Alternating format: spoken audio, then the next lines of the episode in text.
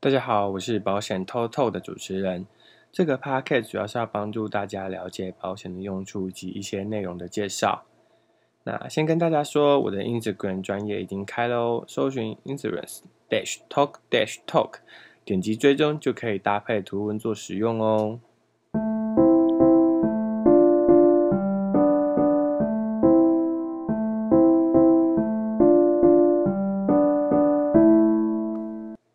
今天是实支实付第二集，那这集呢，我们要聊聊的是手术的部分。这集会有比较多的专业名词，大家要仔细听哦。因应二大健保的开始，自费的项目也越来越多。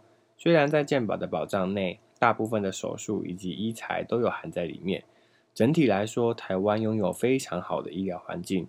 不过，若你是想要拥有更好的医疗品质，自费的项目还是必须的。以手术部分来说，我们最常听到的微创手术、达文西手术、新型的白内障手术，都是需要自费的哦。如果对于开刀没有什么概念的话，简单来说，开刀在同一个部位，传统刀伤口可能要十公分大的伤疤，修复期要五天，并且伤口的感染几率非常的大。那微创伤口呢，就只要三个小孔，修复期只需要一天或者更短。伤口感染的几率很小。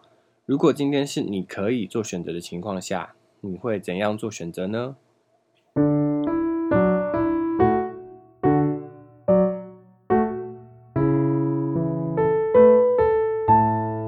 接下来要谈的是十之十付里的手术名称，这边要非常注意听哦，也可以回去翻翻你的保单，搭配一起听。我们统称的手术，在保险里面会有以下几种名词。手术费用、外科手术费用。先以范围来说，手术费用的涵盖范围大于外科手术费用。插外科这两个字，主要是插在于外科手术现用使用刀、剪做诊断及治疗的行为，而手术涵盖所有侵入性的治疗，例如内视镜、注射手术。举例来说，静脉曲张的硬化剂注射手术属于手术，不属于外科手术。经皮冠状动脉扩张术属于手术，不属于外科手术。另外还有一个是手术医疗相关费用。大部分的医疗险在列条款时会把手术费提出一个项目，而有些呢就会只有一个是手术医疗相关费用。这个是把手术费及医疗杂费费用放在同一个额度内，这时候就要去比较注意一下保障的额度哦。因为不是另外算，要合并计算，建议会把这部分的保额拉高会比较好。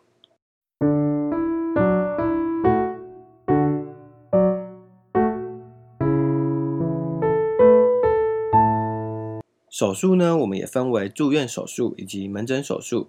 以现今的健保制度来说，住院手术的费用都会比门诊手术的费用来得高很多，所以优先规划住院手术的额度是非常必须的。而为什么要门诊手术？主要也是因为因应医疗科技的进步，例如前面所提到的白内障手术，就是一个大家常见、常听到的门诊手术。那单看门诊手术的花费到底高不高？答案是以目前来说并不高。不过未来还没办法下定论，因为现在科技的进步，一定会有越来越好的医术。现在的实支实付门诊手术额度大部分都分为两种。住院手术跟门诊手术额度相同，住院手术额度高于门诊手术额度很多，那这部分就留给大家自己去做选择喽。手术的部分比较多，我分为上下两集，这集讲解的部分希望大家都听得懂。最后要如何收听保险偷透的 Podcast 呢？你可以在 Spotify、KKBox、Apple Podcasts、Google Podcasts 上面搜寻，都可以找到我的 Podcast 哦。我也会在上面附上我的 IG 链接，让大家在听的同时也可以看文字，更容易听得懂。那我们就下集见喽，拜拜。